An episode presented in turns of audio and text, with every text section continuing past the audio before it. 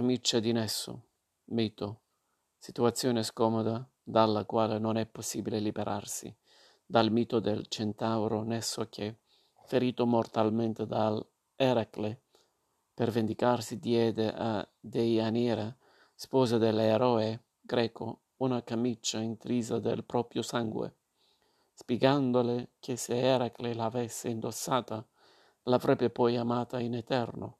Eracle la indossò, ma il sangue magico di Nesso si rivelò un potente veleno che corrodeva il corpo, mentre la camicia non poteva più essere levata.